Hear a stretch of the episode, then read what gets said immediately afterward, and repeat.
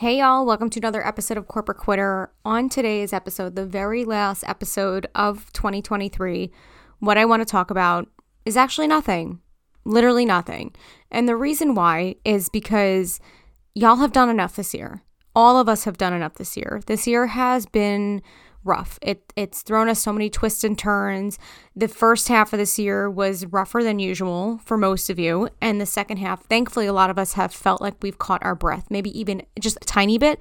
But a lot of us are still getting back on our feet. We've been getting back on our feet since 2020. Things have been whack. We need to give ourselves grace. I did this episode like four times with like goal setting and doing this and doing that and reflecting on your future self and how blah, blah.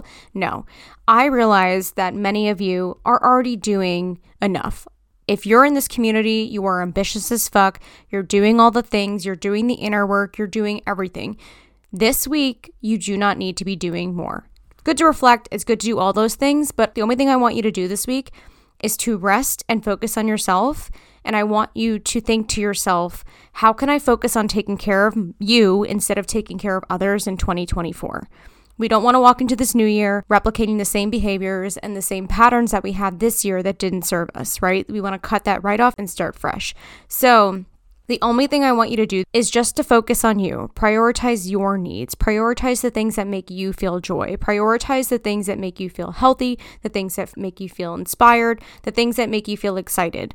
This doesn't mean you tell fuck you to your boss. It doesn't mean that you are self indulgent to the point of feeling disgusting. We've already done that the past few days. But what I am saying spend the next few days being really intentional on bringing yourself to a place of peace, right? We want to bring in prosperity and peace in this next year. And I have a gut feeling that next year, a lot of us are going to be feeling an immense amount of release and relief and just honestly, joy. If you're in this community, I know you feel it too, that next year is going to be the year that finally karma is served. All the pain, all the things we've been experiencing might not come in droves, but it'll come in enough ways to make you feel satisfied.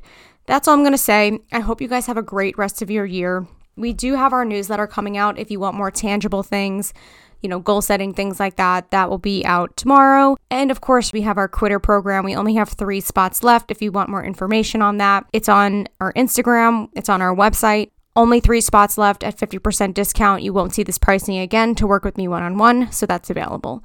Have a great rest of your year, and I'll talk to you guys in 2024.